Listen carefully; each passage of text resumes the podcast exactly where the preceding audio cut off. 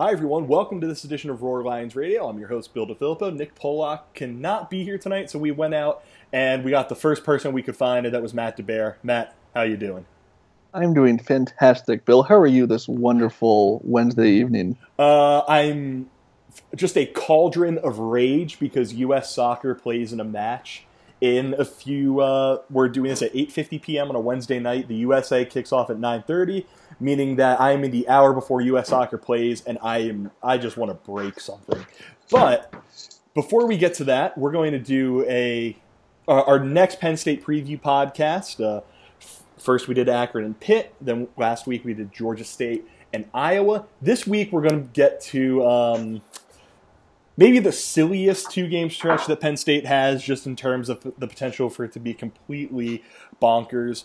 Uh, in a little bit, we're going to talk to Ben Gorin our friend for the site Mid Major Madness about Northwestern football. But for now, we're talking about Chaos Team because on September 30th, Penn State plays Indiana in a game that always promises to just be completely ludicrous. And because, you know, we had to go out and get someone extra fun to talk about Indiana, we went to uh, not our sister site, more like our uh, more like our like drunken in-law site that we always yell at, but we have a good time when we do it because they make us better people when we do that. Crimson Quarry got Mr. Kyle Swick. Kyle, what's going on? Hey guys, good to be here. Thanks for having us on. I enjoyed the uh, the drunken in-law comparison. I think that's a good way to describe our relationship. it's something like that. And speaking of things that uh, just get extremely drunk, Indiana football is um, I, mean they they were chaos team for the longest time, and then maybe they still will be. Maybe their offense won't be good this year, but their defense will. Nobody quite knows what to expect out of Indiana football, and fortunately, we have Kyle here to tell us why. Kyle, please. Well, see, that's funny because I, I can't tell you what's going to happen either because I think we're all just uh, varying degrees of like curious and but like terrified as far as what Indiana football is going to become in the brave new world of Tom Allen. Uh, I would expect we've already because we've already seen one game. He coached the Foster Farms Bowl, um, but I didn't I didn't really expect nor did we see a lot of variance from what uh, Kevin Wilson was doing in the 12 games leading up to that bowl game, and obviously uh, we've changed offensive coordinator since we've really overhauled pretty much the entire staff um, since that game, along with there'll be some personnel changes as well. So as far as uh, the chaos team, I don't know. I, I don't know if you can be uh, expecting your this isn't your grandpa's Indiana Hoosiers. Actually, that doesn't make any sense because my grandpa's Indiana Hoosiers football team probably went to the Rose Bowl. So this isn't your slightly older brother's Indiana Hoosiers football team and uh, that scores a bunch of points and uh, loses in heartbreaking fashion. What will probably end up being is a team that gets in a lot of low scoring slugfest that then it finds ways to lose in heartbreaking fashion. So, since you mentioned the Fo- Foster Farms Bowl, I need to mention one of my favorite moments of the 2017, 2016 uh, 2017 football season. Uh, Indiana needed a Hail Mary to win that game.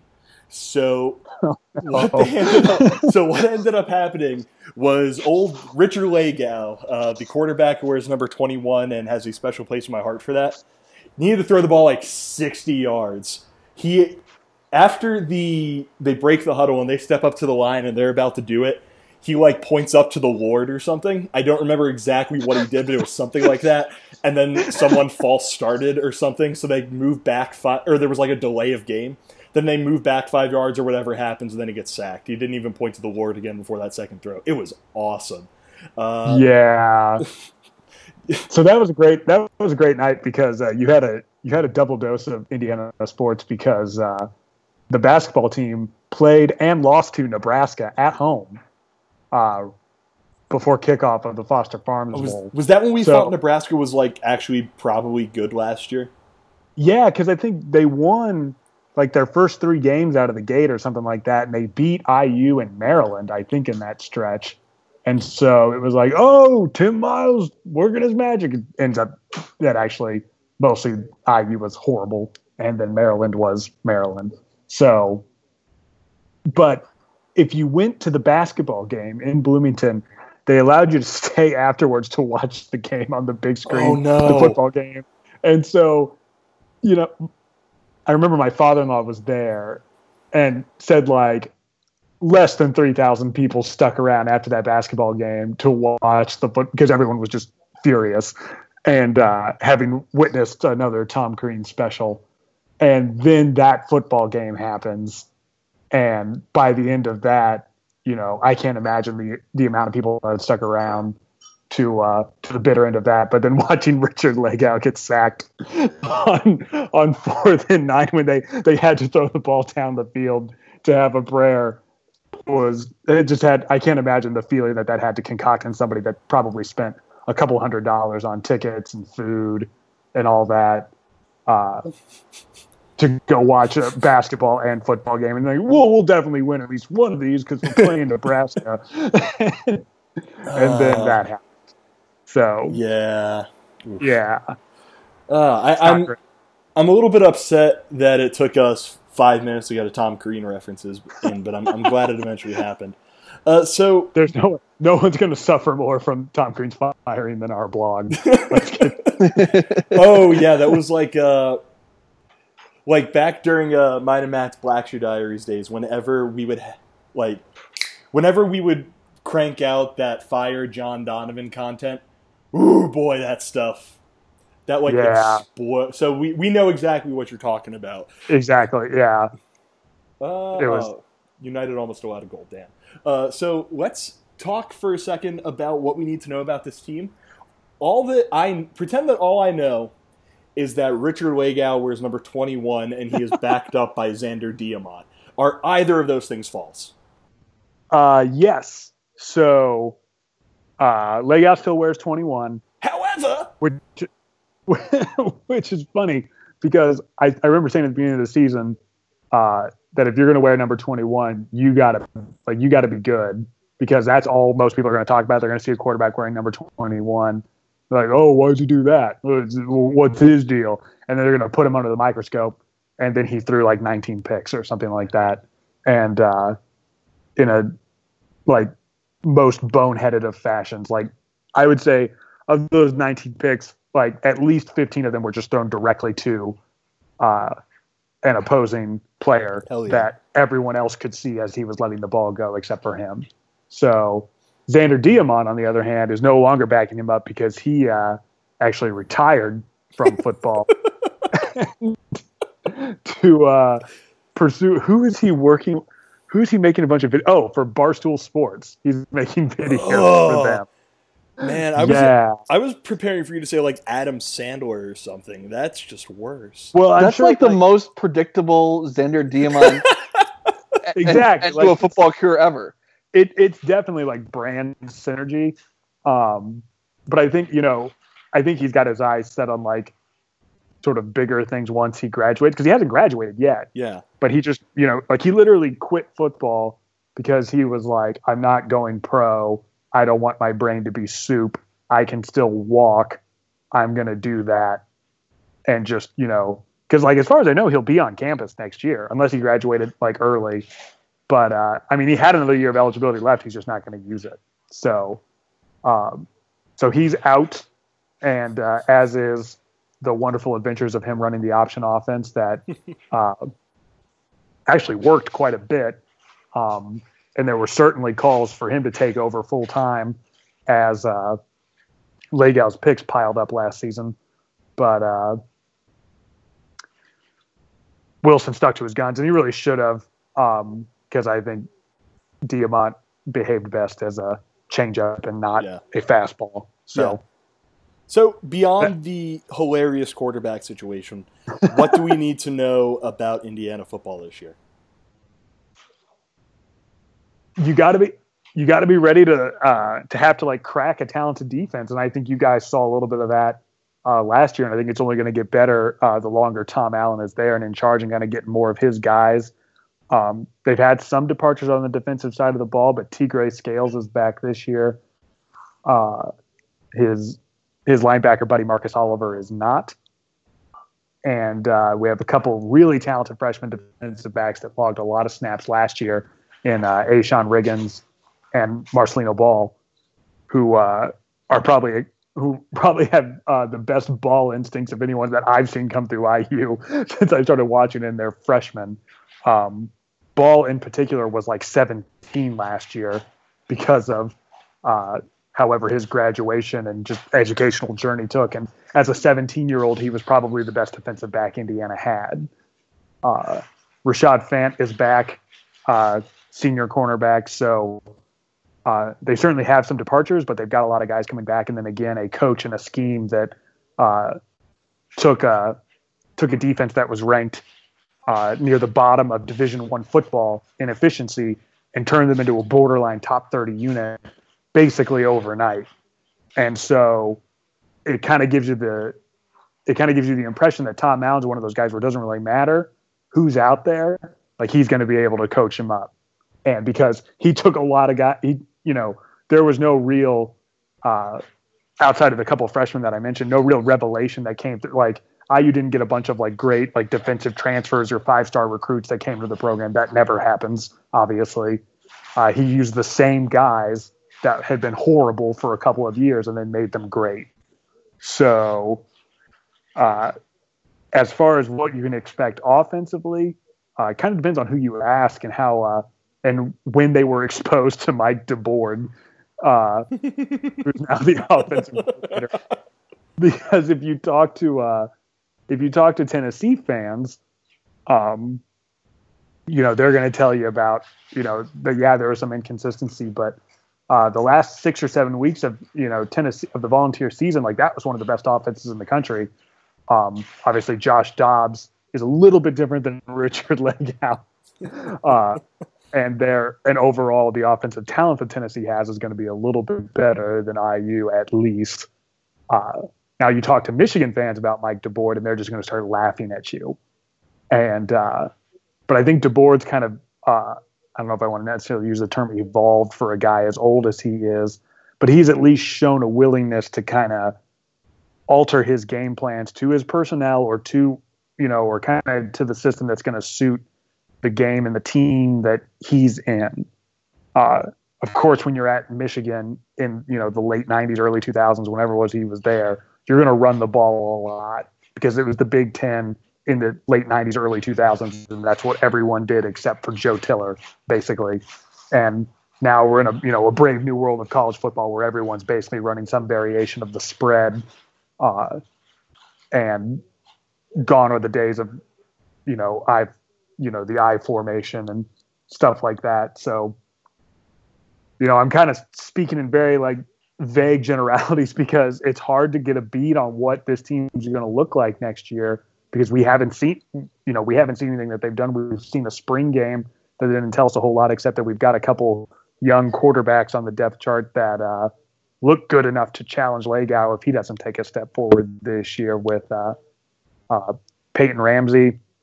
His second year in the program adds a little bit of uh, sort of a run uh, run dimension that uh, Lagow can't really provide. Uh, and then Nick Tronti, who won Mr. Football for Florida, which is, in my opinion, a pretty good state to be winning Mr. Football in, uh, has also, you know, been floated as a name that's in the mix. But I would kind of be surprised if he actually plays this year, absent uh, a couple of injuries in front of him. He seems more like a candidate for a red shirt. Interesting. All right. So first, uh, since you mentioned uh, Tegray Scales, did you see what our excuse me what our friends over at Eleven Warriors did today? Oh, that was so bad. Listen, I, am not going to say anything because I know that if Tegray Scales hears this, he would eat me. Like, oh was, no, ruin me. Uh, but yeah, he uh, he he. The fact that his was right next to Rashard Fant, who decided to just go totally two dimensional with his, was oh, yeah. hilarious. Uh, but yeah, well, I'll make a note to link this in the post because it was very good. And far more importantly, I went to our friends over at MGO Wars and I typed in DeBord, and I'm currently reading through their thread about uh, Indiana hiring him. and it's not as funny as I thought it was going to be, which has me um has me kind of upset. One person just said like a bad penny, and that's kind of it. So Yeah, yeah, it's uh, it's funny because like you know over half of our staff is is basically convinced that um, we're going to run the ball hundred times a game and go like two and ten because like Mike DeBord, like the day Mike DeBord was fired was probably one of the most embarrassing days in the Crimson Quarry Slack that I've ever like witnessed because I didn't like honestly I didn't know who Mike DeBord was. I don't watch you know the Tennessee Volunteers very much, um, and I certainly wasn't watching Michigan in like 2002. Uh, so, you know, I, I was kind of so what I did was I just went and did this crazy thing where I just kind of looked at what Tennessee's offense did last year, and I was like, um, this looks fine. Like this, like I looked at this. I looked at the stats. I watched the tape. Like it, like you know, it looked like a it looked like a spread option offense. Uh, that wasn't all that different from what Kevin Wilson was running at IU. Oh yeah, but our athletes aren't as good as Tennessee's. Okay, that's always the case. Like it's, I don't know what you know what kind of offensive coordinator hire we were expecting to have uh, at Indiana University. Um, you know, DeBord's got connections in Indiana, and I think that's kind of what Tom Allen is banking on. Are those connections with high school kids? So maybe instead of losing. Uh, you know the three star the sort of middle of the road talent that comes out of the state to the likes of Iowa and Wisconsin and Michigan State and Northwestern and all that Illinois you know maybe we start retaining some of that and getting those guys to stay home uh, not that retaining your Indiana talent is as big of a deal in football as it is in basketball but it's probably a lot easier to sell a local kid on coming to play for IU than it is trying to sell someone who's not from here because it's Indiana. Yeah. Like, and in basketball, that means a good thing, and in football, it's not. it's, For sure. It's like for basketball, it's like it's Indiana, and then football, it's like it's Indiana. So, it's the same thing, just the different inflection on the two Exactly. words. Exactly. Yeah. It's just a different tone, and then it, it's just speaks the it speaks volumes. So talking about this game, uh, it, it's so hard to sit, like give a good answer on this because we don't know what Indiana is, uh, more or less. But what does Indiana need to do uh, to come into Happy Valley on September 30th and beat Penn State? They're gonna have to like they're gonna have to be ready to score because Penn State's offense is too good, or is projecting to be too good, to the point where IU can't just hope to, um, you know, hold them down forever and win, you know, and win on field goals, which I think is going to be a recipe that they're going to be relying on a lot against, you know, more beatable teams. But when it comes to these top ten guy, you know, teams that will ostensibly be like, you know, in the top ten and hunting for a Big Ten title. Um, and particularly when you're going on the road to play them, like you got to go up there, you got to be ready to score. Like, you know, an example is the Michigan game from last year. Uh, you know, they went up to Ann Arbor and they held Michigan to I think like 20 points or something like that, which had that has to be good enough. Like you got like if you're going to hold them to 20, you have to score 21. Like you can't be like, oh, the defense should have played better. They just would have held them out of the end zone a couple more times. It's like that's like you know that's got to be that's got to be good enough if, if you're you know if you're expecting to win the game. Um, and so that's what it's going to come down to in a lot of these games is can indiana cobble together enough points uh, to not waste a you know a decent defensive effort? Because you know you look at the indiana penn state game from last year and they did a pretty good job on Saquon barkley outside of uh, you know i really think just one big run. Um, and they you know they kind of dared mcsorley to beat him down the field and you know he did a few times and uh, but they you know they hung with him there for a while but it was just it just was like you say you know they cover because of a fumble there at the end. Uh, but the defense did their job. And so you know it's always going to come back. Amazingly you know this this night and day shift from from a couple of years ago where it was well we know the offense is going to score 40 but can we keep them under 40 and now it's we know they're going to only score between you know uh, you know two or three touchdowns. Can we match that and so it's this brave new world of indiana football uh, with you know brand new coaching staff and a lot of new faces. So whether they can do it i don't know but they've got to be you know you got to go into penn state and you got to find a way to get in the end zone which is a really like overly simplistic almost like john madden way of explaining things. But it's really that it's really that simple. Like uh because I, I trust the defense is going to be uh, Big Ten caliber next year, and I haven't been able to say that in forever. And I almost like, you know, it was almost surprising to hear that come out of my mouth. I trust that the Indiana Hoosiers will play Big Ten caliber defense next year. Is a sentence that uh, would typically get you laughed out of a room, Yeah. but now it's like, well, yeah, that's an interesting point. Yeah, there's there's some uh, there, there's some merit to that statement, which again, it's very weird. And like Matt, I know it's weird to think of Indiana football as a defensive juggernaut, but like, is that the is that how they win this game? Do, is it by turning this into a rock fight, or is it you know they're going to have to score and they're going to have to uh, keep up with Penn State's offense?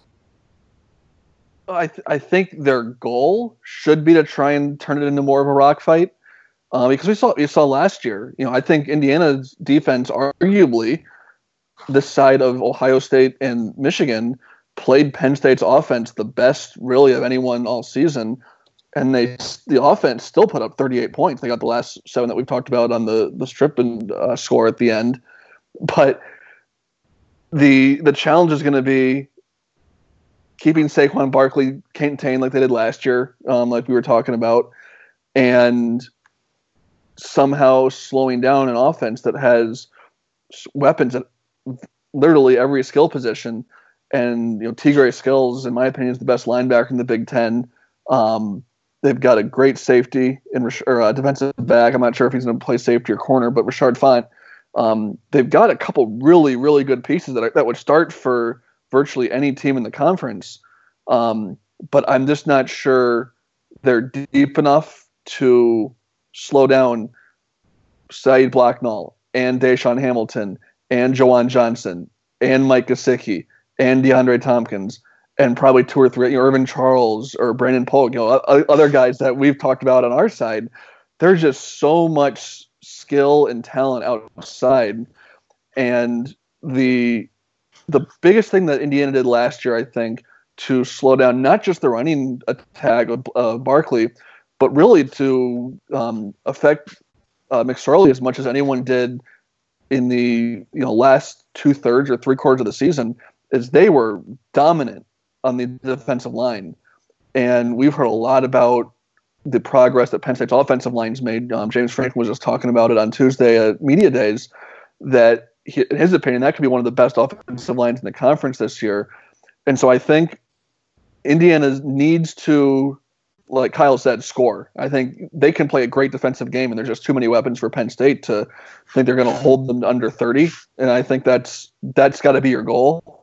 Is we got to keep them right around 30, and then hope that Nick McSorley or you know throws an interception or two, or Barkley turns the puts the ball on the ground. Um, you know, hope that Penn State either shoots themselves in the foot or Indiana forces turnovers.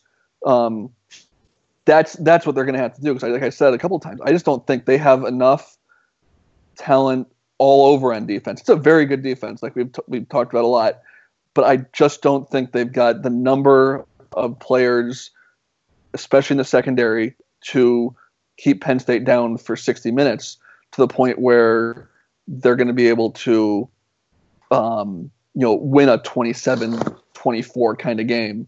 Um, it's going to need to be obviously you want to try and do that, but I think it's going to be much more of you know play, play, keep play the game like you did last year. Um, I've talked a lot about um, if this game was in Bloomington this year, it would scare the crap out of me. Um, Penn State's never played well there for one, and two, Indiana's good. I think they're gonna you know the Michigan State game last year I think was early enough in the year where we didn't really know what Michigan State was, but I they're gonna get someone this year. I don't think it'll be Ohio State in that opening game.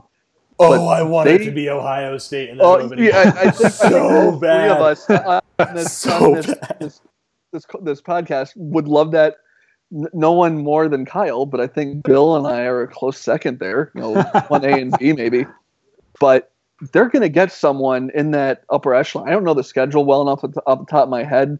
I don't know if they've got a Wisconsin or Nebraska or uh, you know one of those um, West Division teams that's you know Northwestern that on paper is better. They're going to get someone at least once or twice this year um, that they're not favored against, and they're maybe even a, you know a two score plus underdog because they've got a sneaky good defense I don't think gets talked about enough.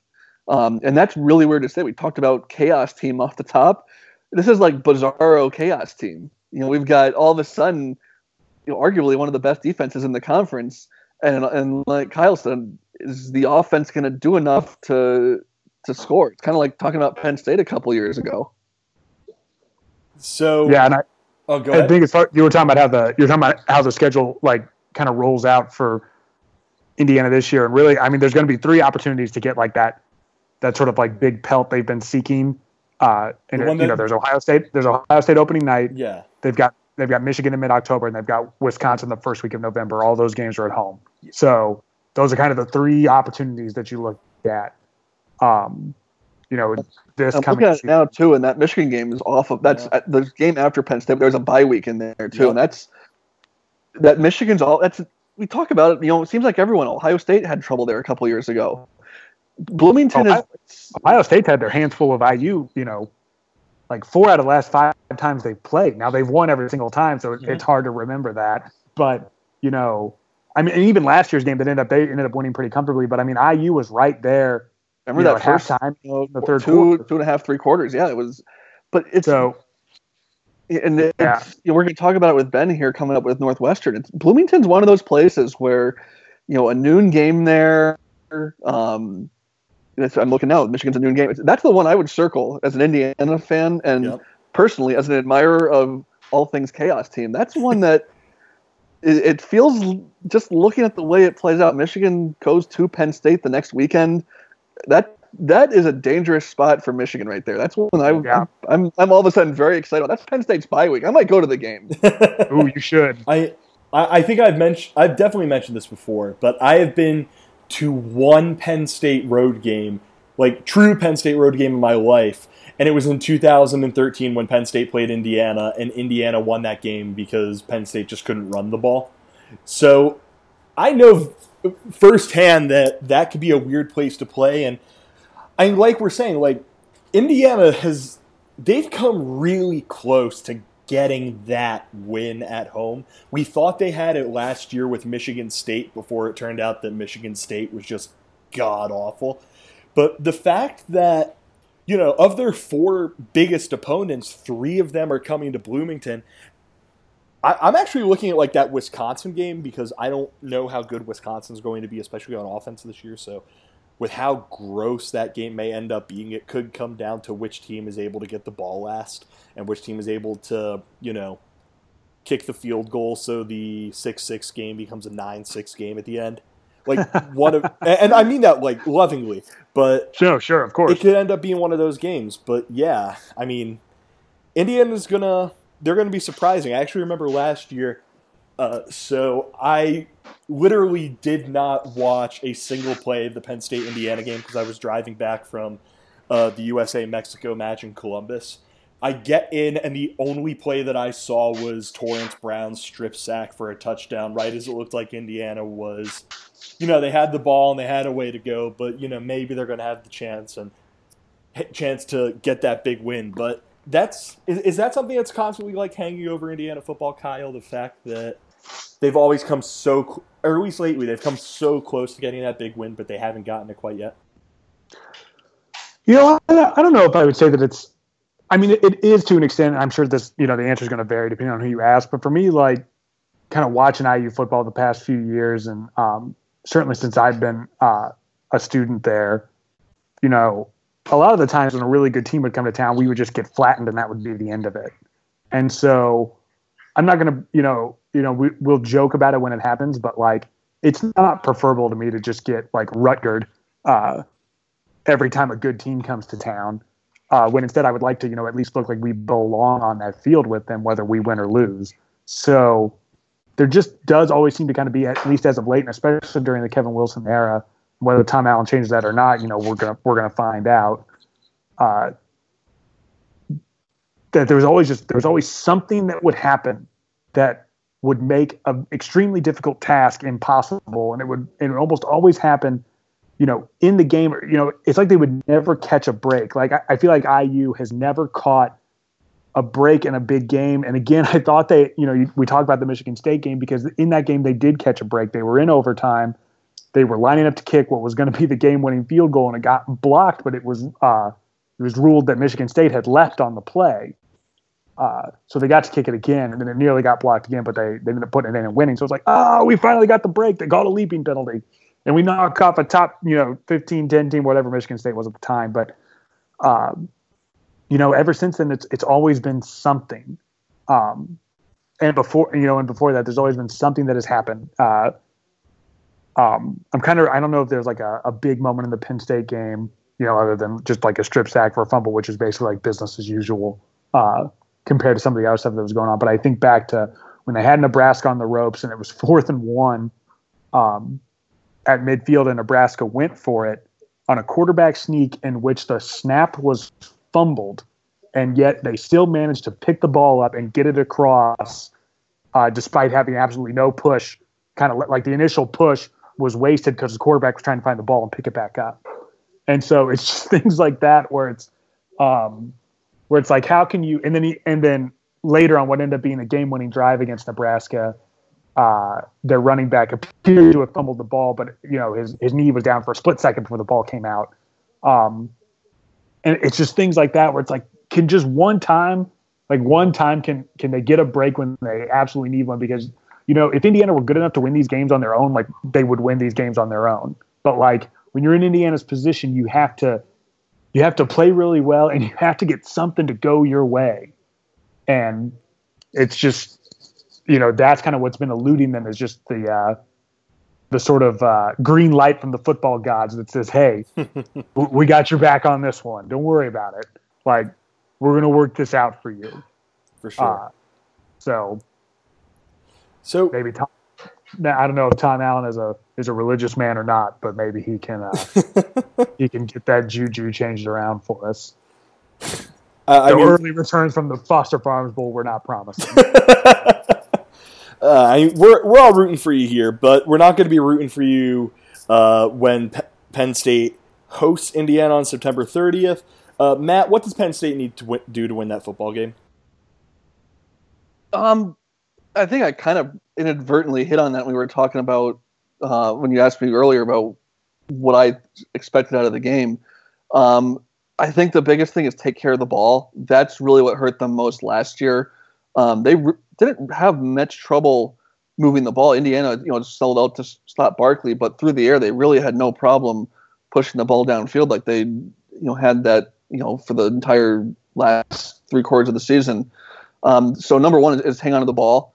Um, I think number two is um, don't get don't panic when it doesn't when you don't have the success. I think that's what we saw a little bit last year.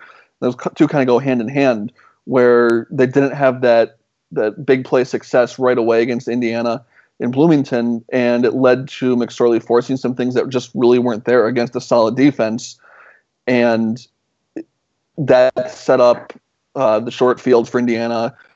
You know, set them up for that big lead. So um, it's cliche. I feel like you know, you ask someone in, in July what they need to do to win most football games. It's going to be take care of the ball, and and you know, don't don't panic, don't uh, don't force something that's not there. Um, but I think that's that's really was highlighted a year ago by how that game played out in, in Bloomington.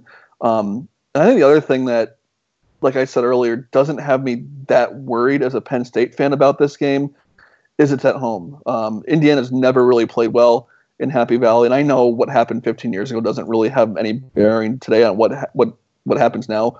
But Indiana seems like one of those teams, like we were talking about a little bit earlier. When they're at home, there's a totally different team. There's whether it's a comfort level or you know the fact that they you're getting you know the Michigans and Penn States and Ohio States and Michigan States of the world away from their their comfort zone at home. Um, but they've just routinely struggled. I remember a couple years ago we went into was it the homecoming game um, in 2015 when Indiana visited, yeah. and all of us, you know, in you know amongst ourselves were nervous and some about that game, and really, you know, it was aided by um, uh, Sudfeld. I don't know if he didn't play or if he played briefly and left injured. He, he didn't play. Uh, there were they were thinking he might have been able to, but Zander ended up starting that day, and they had to put Cam Cameron's son in, and he just was not. That's good. right. Yeah, Zander, Zander got hurt during that game. Jordan Howard missed that game as well. That's right. That's right. That's right. Um, but I, I mean, that game ended up kind of being a laugher. It was one of the, the few occurrences in the, uh, the, the who, he who shall not be named era of, of Penn State offensive coordination that everything kind of seemed to work and the defense played its typical um, he who should also not be named um, era.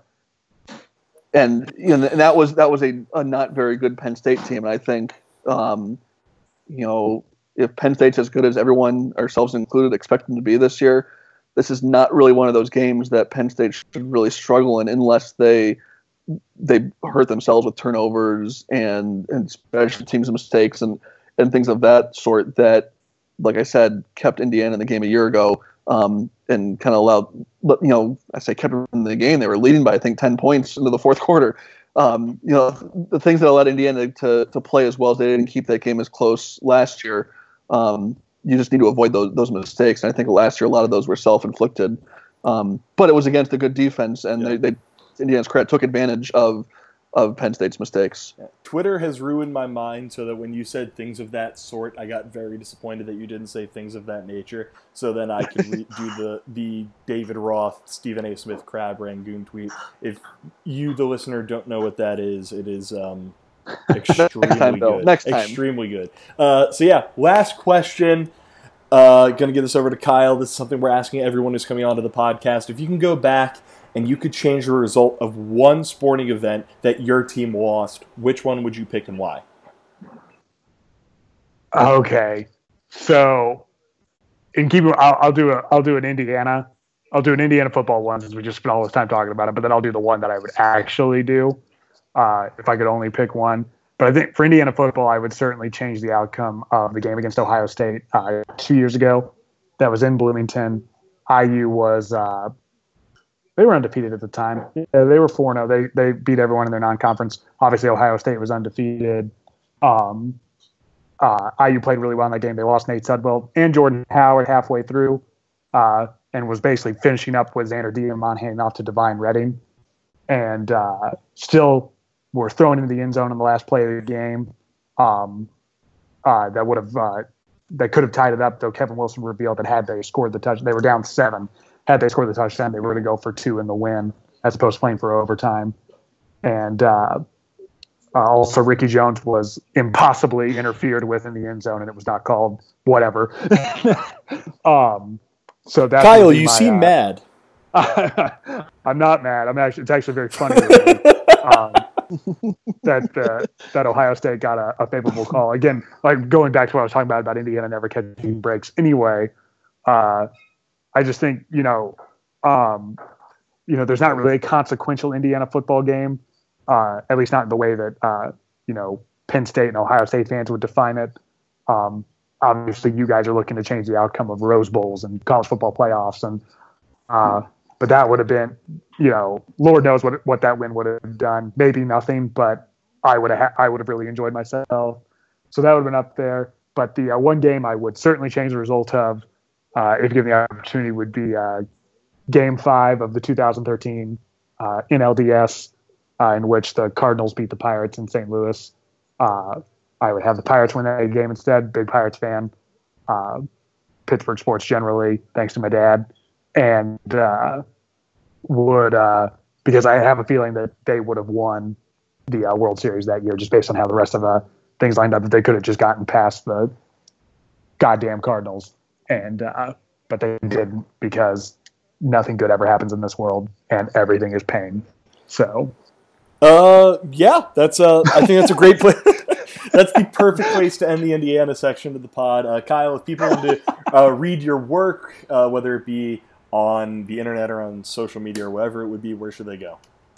Uh, crimsonquarry.com is the website, and my Twitter handle is uh, Kick K I C K S E W L Y, which is a anagram of my real name because I'm still hiding my identity, except when I go and spout off about it on Penn State related podcasts. So, well, which, which I'm sure is heard by millions worldwide.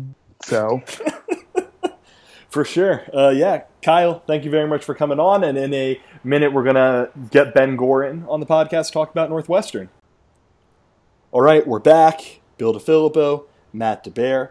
We just got done talking about Indiana, Now we're moving on to talk about Northwestern, a team that this game is going to have a very weird subplot in that James Franklin has never beaten Northwestern. I think he's played them something like three, maybe four times, and has never been able to get the win over them. It's also going to maybe have the battle of the two best running backs in the Big Ten Justin Jackson, Saquon Barkley.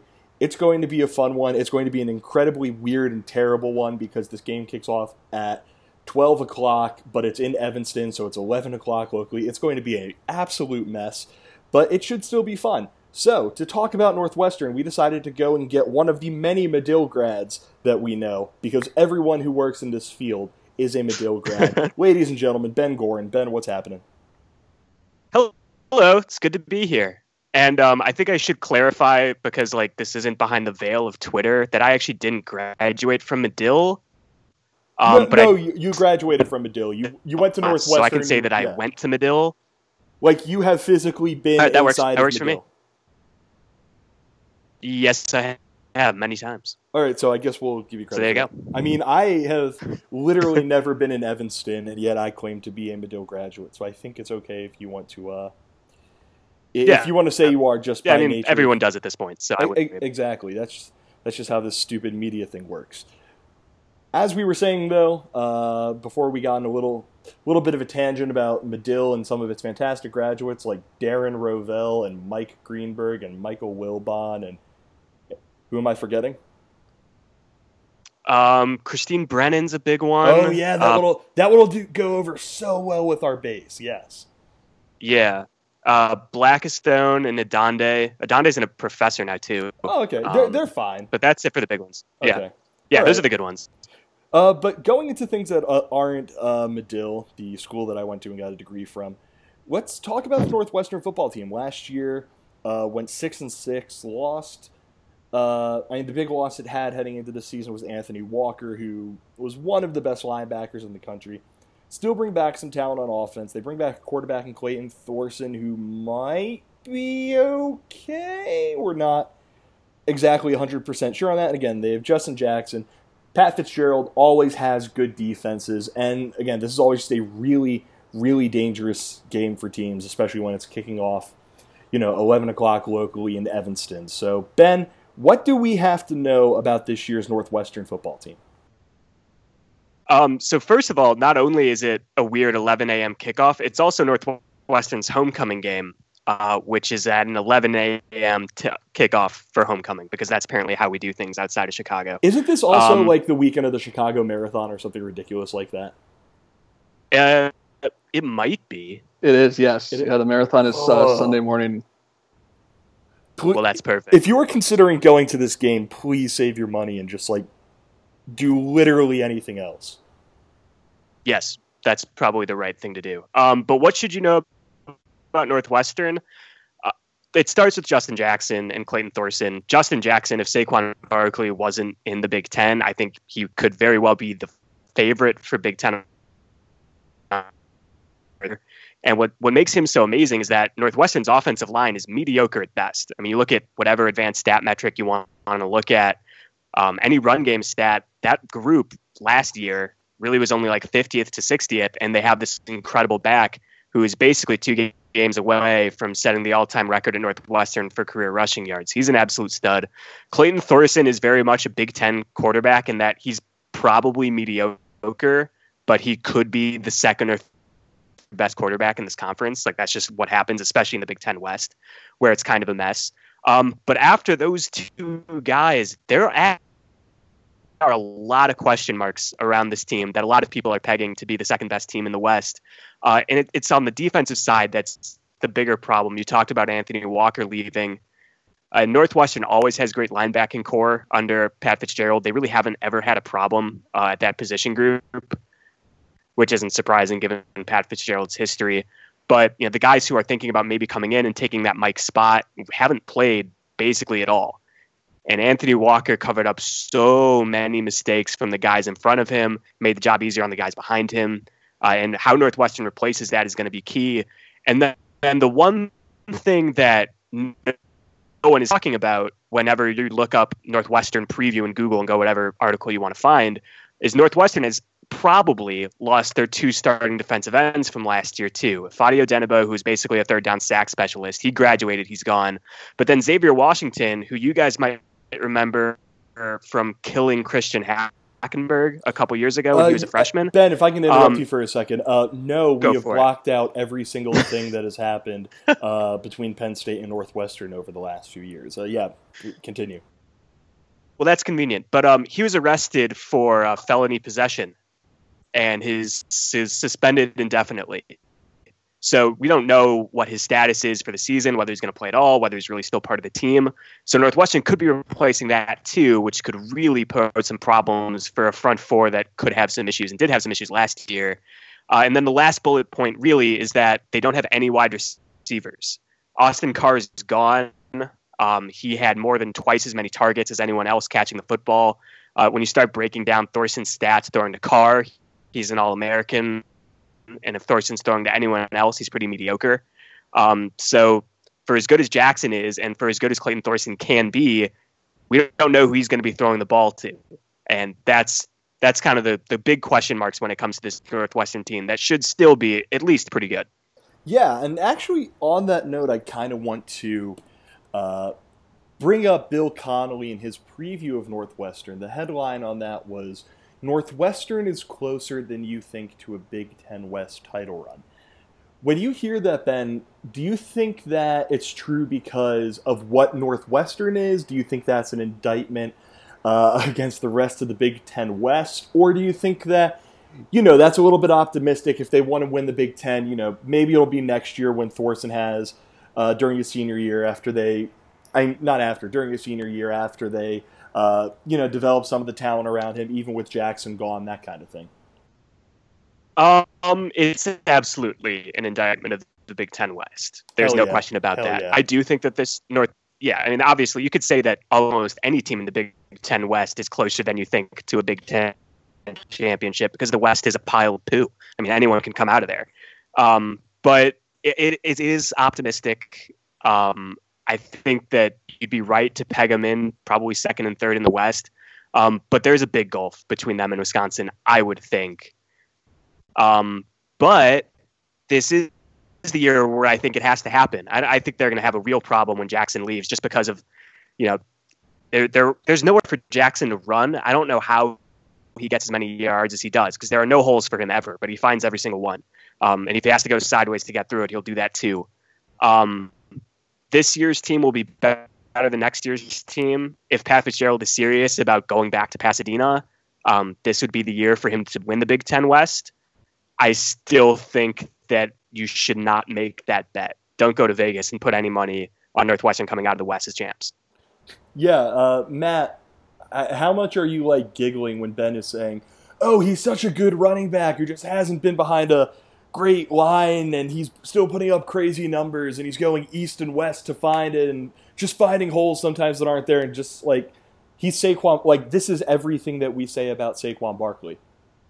Well, absolutely. I think um, I go back to I'm I'm the oldest one on this podcast by far, so I'm going to go back to the early 2000s, and I think I always think back to Maurice Clarett at Ohio State on the national championship team with Tressel back in the the 02 season, and when he was out that year, he missed two or three games and parts of more that year.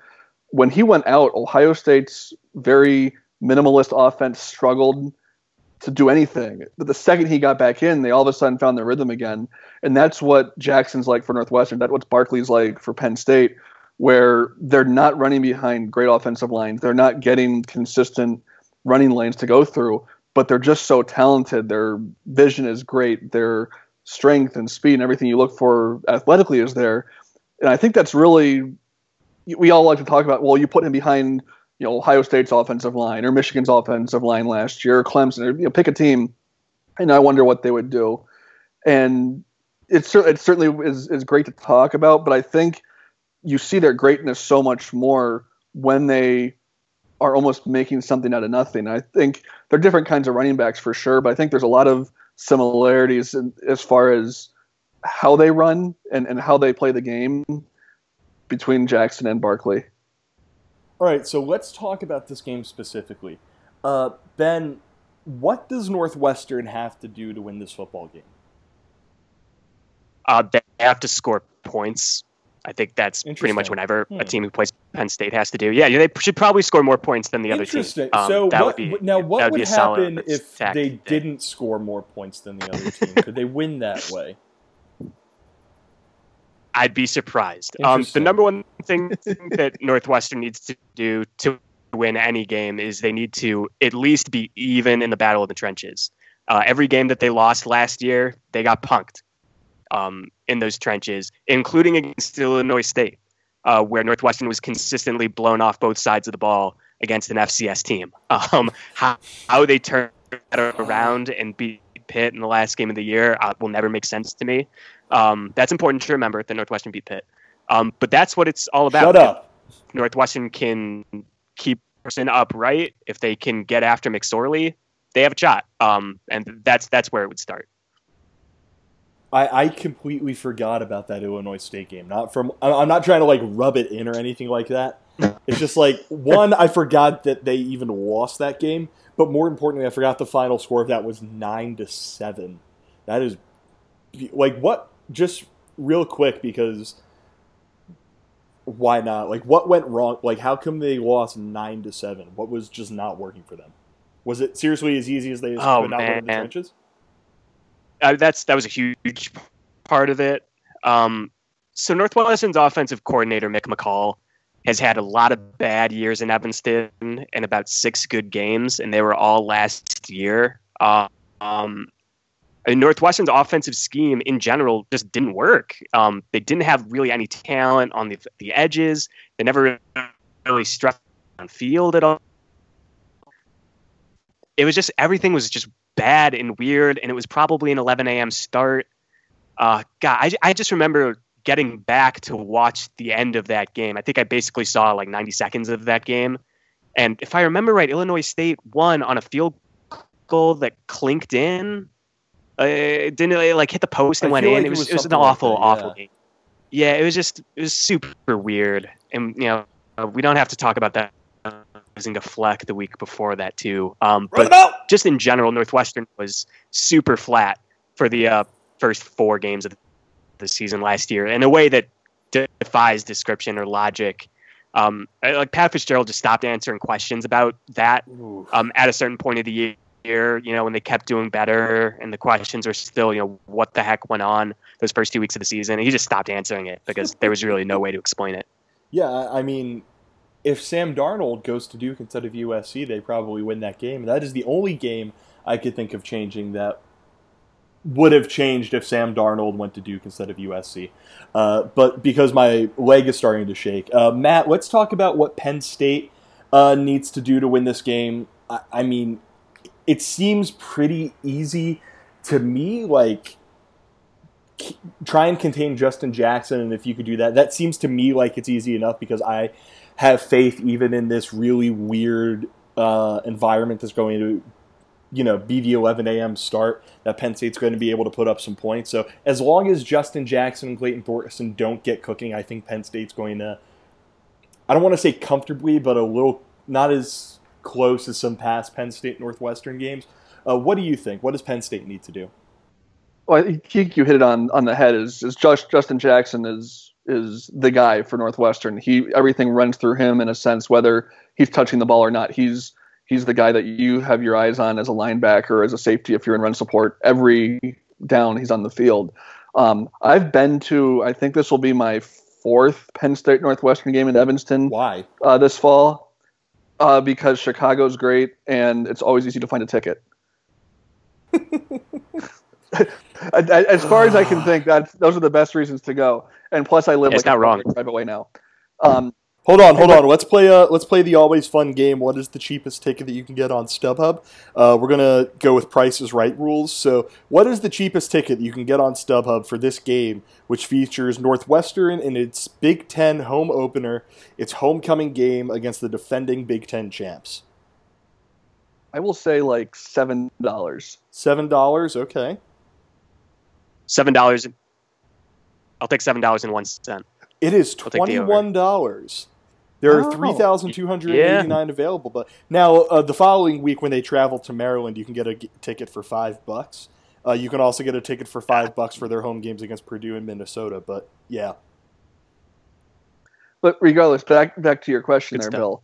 Um, every game I've been to there has never been easy. Um, you know, the first one I went to was actually um, a come from behind 2001 game. It was my first. I was in the, the Penn State Blue Band, and I was our road trip that year, and they came from behind to win. I think it was 38-35.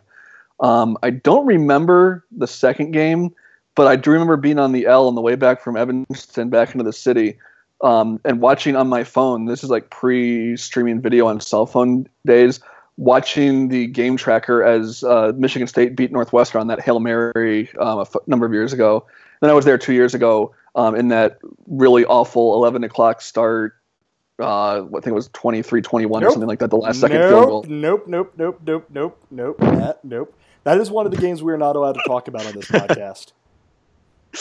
well, I, the, the good news is, is I, I, I uh, drowned my sorrows in a number of Evanston and Chicago's finest establishments that evening, so I really don't remember a whole lot from what happened that game.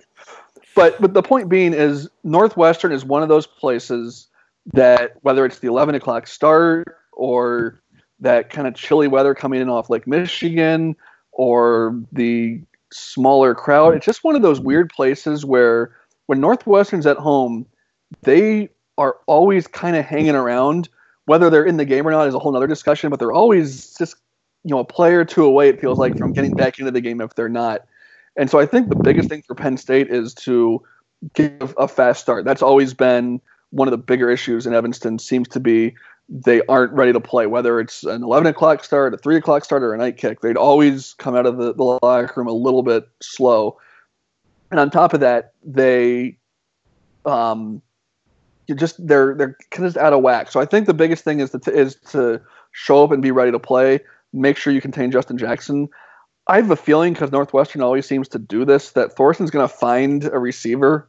I don't ask me who it's going to be because I just you know I'm looking at, at some of the stats from last year and it looks like Flynn Nagel is the top returning pass catcher from with 40 catches from last That year. is such a good name. I, I want Oh him my to be is- good because he a name like that It's deserves to be good. But Hell yeah. but I, I think it's you know there's there's two guys on on the offensive side that you need to be aware of, and I think this is kind of again stating the obvious, but get Saquon Barkley going because the strength of Northwestern's defense, in my opinion, is in their secondary, and Penn State's going to be a little out of kilter, I think, early on in the year with having to replace uh, Chris Godwin, and just kind of that learning curve that's going to going to exist. You would think by that I guess it's the, the fifth game. They're going to have that more or less figured out. Um, but I think just because of where Northwestern is susceptible, like Ben said, up on the offensive or the defensive line, establish the running game, get Barkley going, and really don't have don't rely on the passing game like uh, we saw Penn State do quite a bit last year. So I think it's you know the, the obvious: win in the trenches and slow down Northwestern's running game while you get yours going. Yeah, I mean, I, I'd say more than more than most games on Penn State's schedule. This is probably the one where I'd want Penn State to come out and like establish itself a little bit early, just because like I have some doubts about whether Northwestern, if they have to throw the ball to get back into the game, they could do that. Of course, Thorson's a talented dude, so and if he finds a receiver, they could possibly do that. But as of you know July 26th, I have some concerns about that. And then just to settle, you know, the nerves that are going to be there for basically everyone, considering everything that has happened between Penn State and Northwestern over the last few years, these just like really gross, ugly, ugly football games. Uh, yeah, I, I would like it if Penn State won this game, which is something I usually. Uh, that is usually a take that I have, but it's especially true for this one because I don't want to lose Northwestern again. Ben, before we go, before before we let you go, uh, we've been asking everyone who's coming on here a question. If you can go back and change the outcome of one sporting event that one of your favorite team wa- teams lost, which one would it be and why? So, give us that answer, please. Um. Okay, so I'll go 1995 Northwestern football losing to can I hedge and say either Miami, Ohio, um, week two, or the Rose Bowl to USC? Th- those are Um, those because are if two so Northwestern- different things. Oh my god. Yeah. So if Northwestern wins that game against Miami of Ohio week two,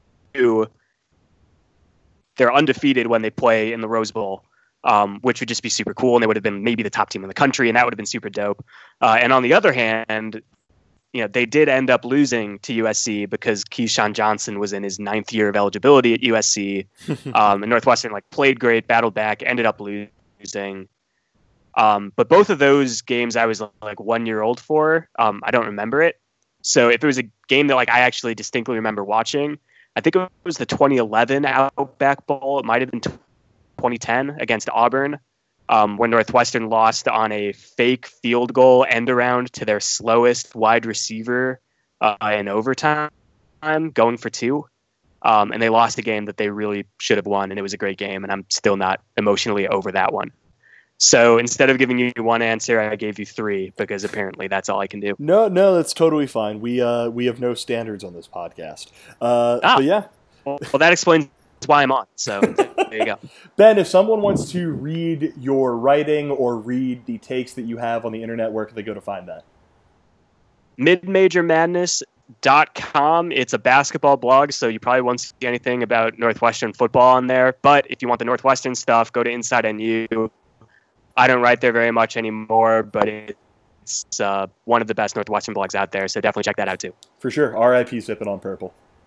Yeah, Got, Yeah, gotta I had a give, gotta run. give Sipping on Purple some shine just because that was uh, on the list of SB Nation team sites. There are a few that had a better name than Sipping on Purple. So, shout out to them. Shout out to Ben, and For shout sure. out to all of you for listening to this edition of the podcast. As always, uh, follow us on all of our social media channels: Facebook, Twitter, all that. Keep reading the site. Keep buying our shirts; they are very soft and comfortable. And we got a few that are listed for a few discounted prices. So make sure you get your hands on those.